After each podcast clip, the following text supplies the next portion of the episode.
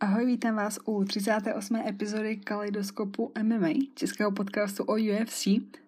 Máme za sebou druhou kartu UFC v Jacksonville na Floridě, která proběhla ve středu, ale k té středeční kartě se vrátím až příští týden a dnes bych chtěla v rychlosti představit zápasy z karty, která nás čeká už zítra, v sobotu 16.5. s hlavním zápasem Alistera Overeema s Voltem Harrisem. Asi jste si v posledních epizodách všimli, že UFC strašně rádo mění jak pořadí zápasů, tak i začátky turnajů a proto to nebudu asi zmiňovat, ale pojedu prostě zápas po zápasu a buď ten zápas bude nebo ne, no. Co se budeme?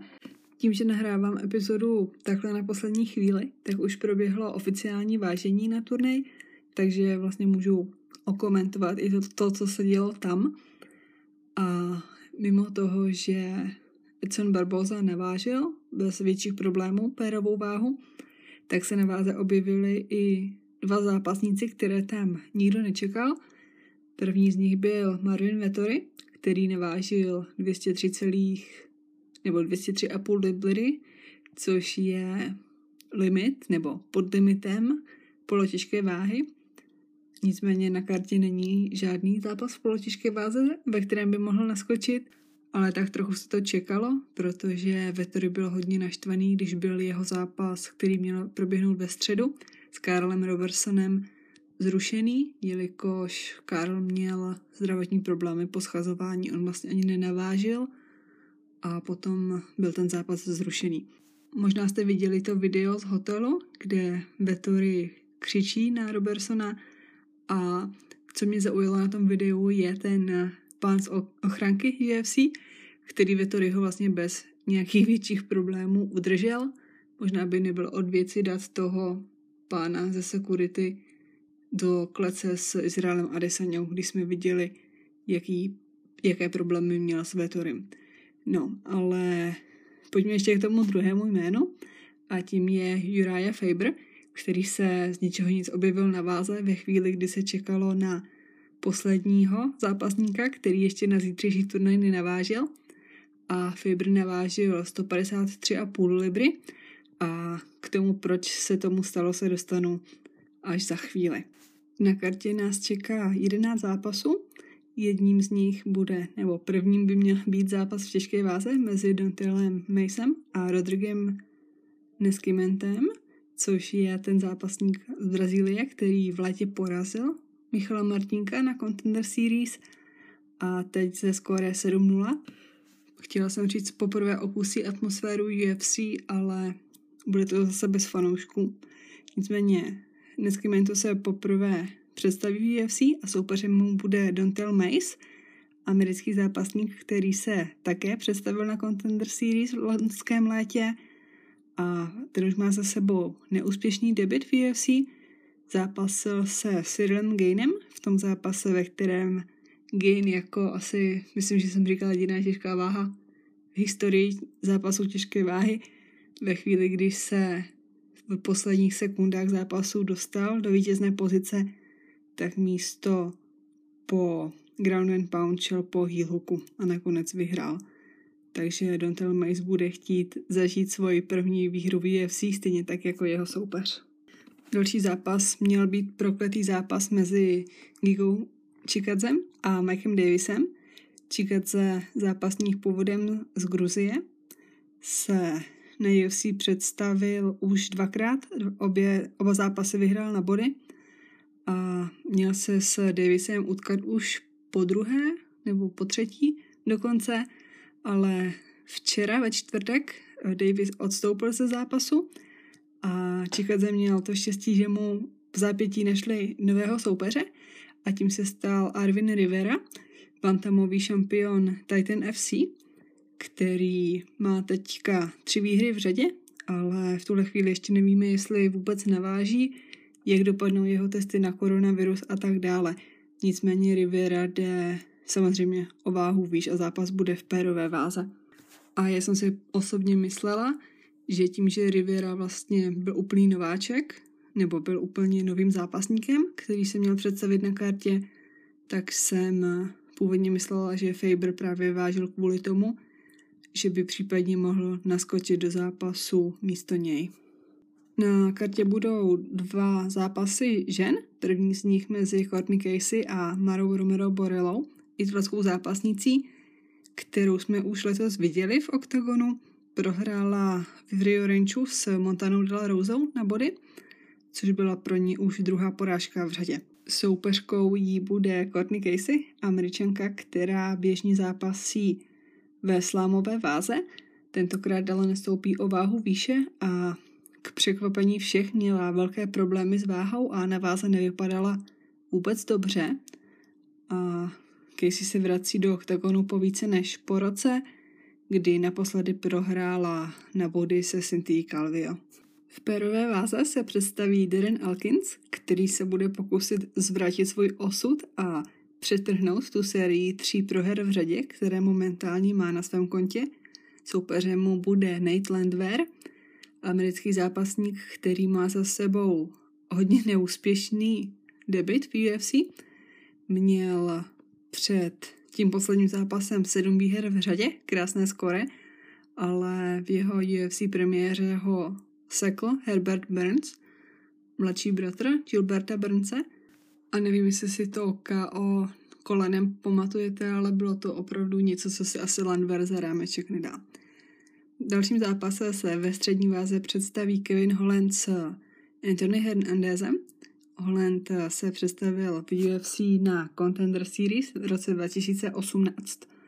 V prvním zápase v UFC dostal Tiaga Santose, v tom zápase prohrál, ale potom nazbíral tři vítězství, nicméně v posledním zápase prohrál s Brandem Allenem ve druhém kole na škrcení.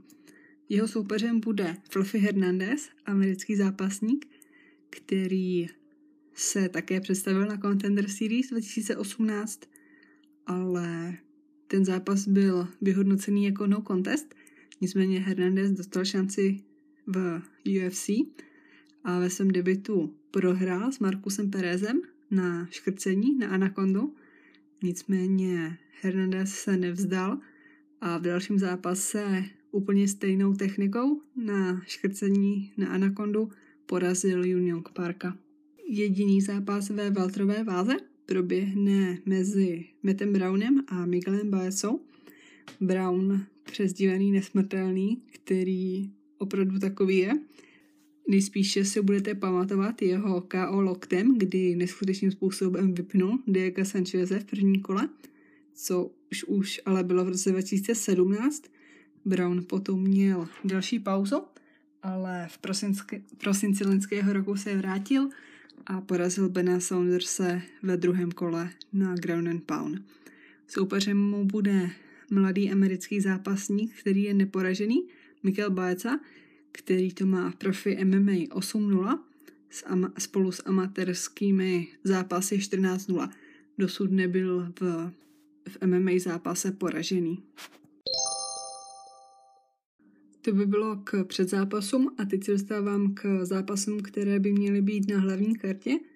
Začínat by se mělo zápasem v pérové váze mezi Songem Yadongem a Marlonem Chitem Verou.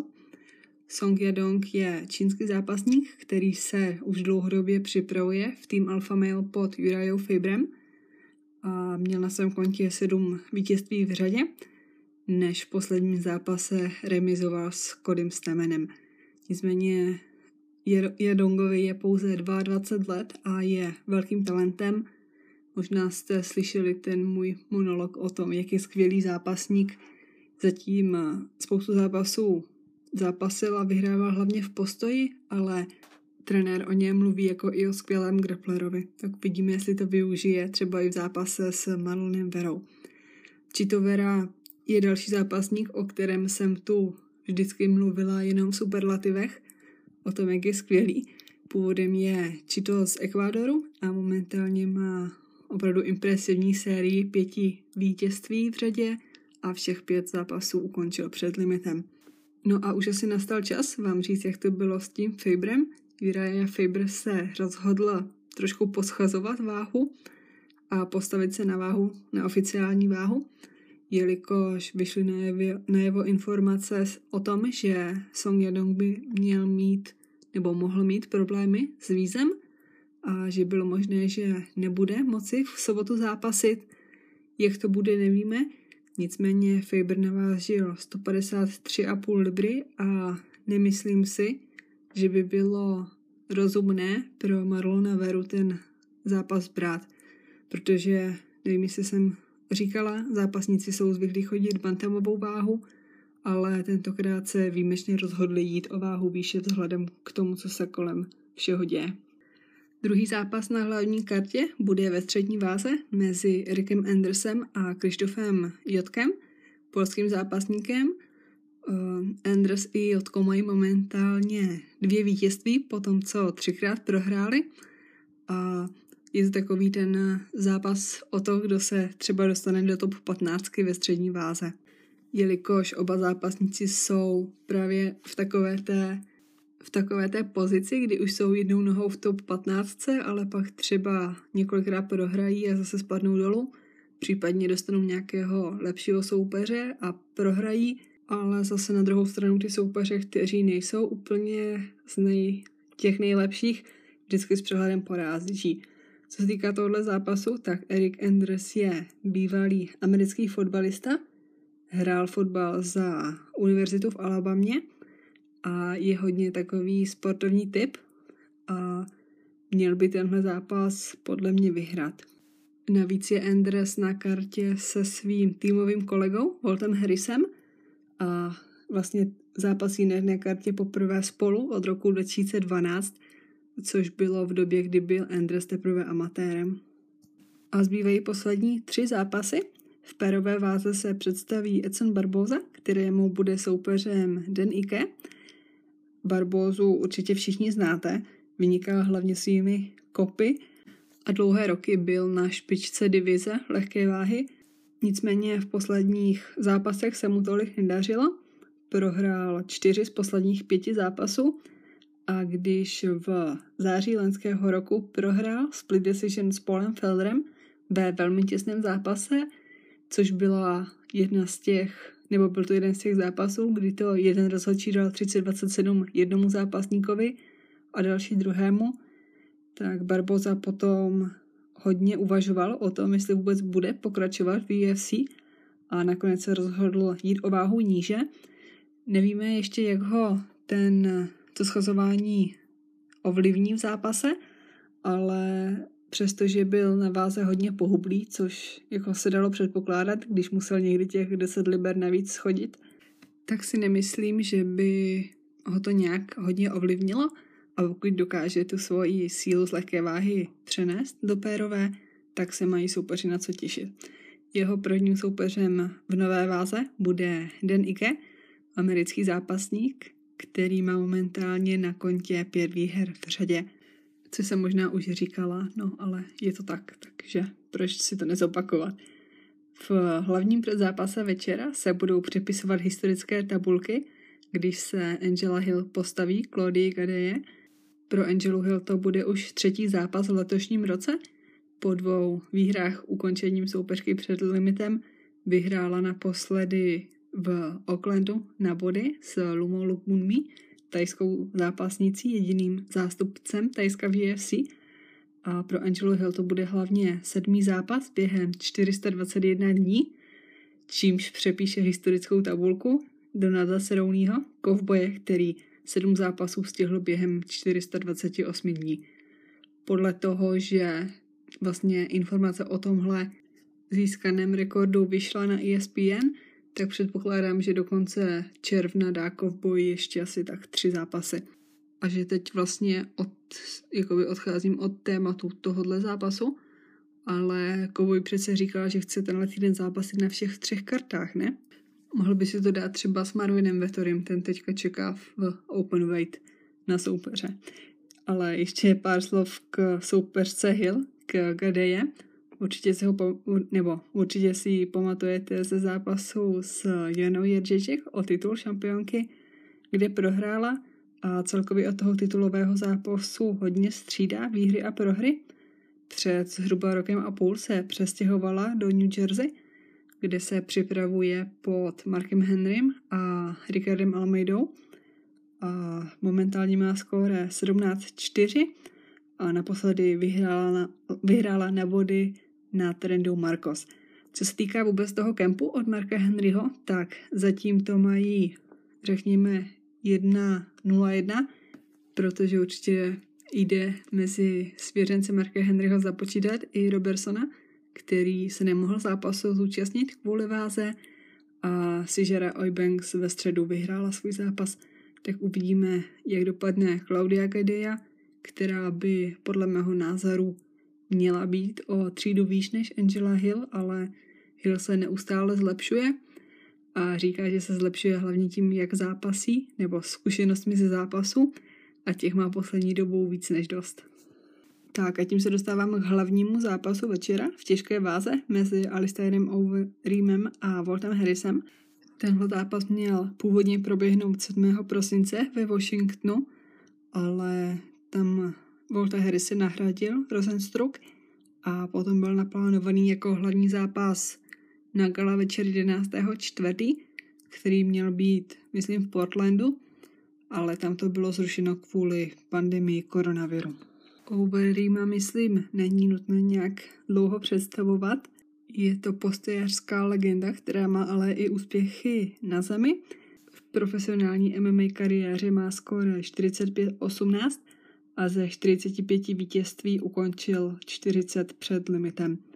V jednu chvíli to byl šampion tří různých organizací, což se předtím nikomu nepovedlo.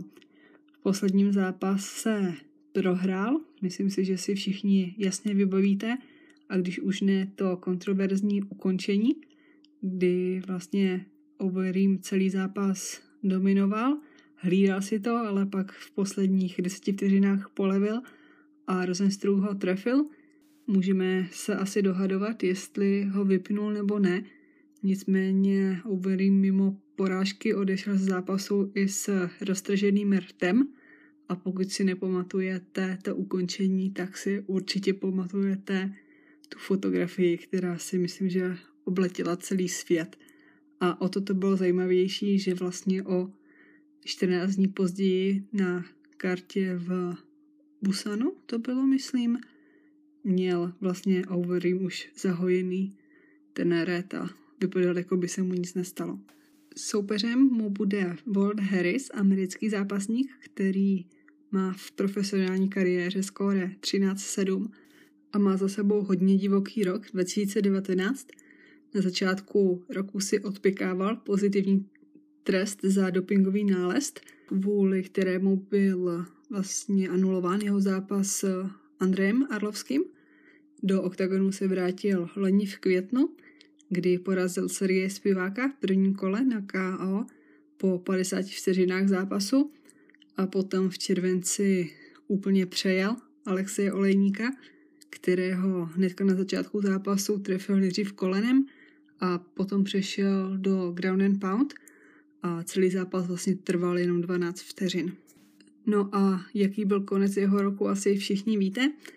Zhruba na konci října vyšla zpráva o tom, že se ztratila jeho nevlastní dcera Anaya Blanchard, což byl důvod, proč Harris odstoupil z toho původního zápasu, který měl být 7. prosince.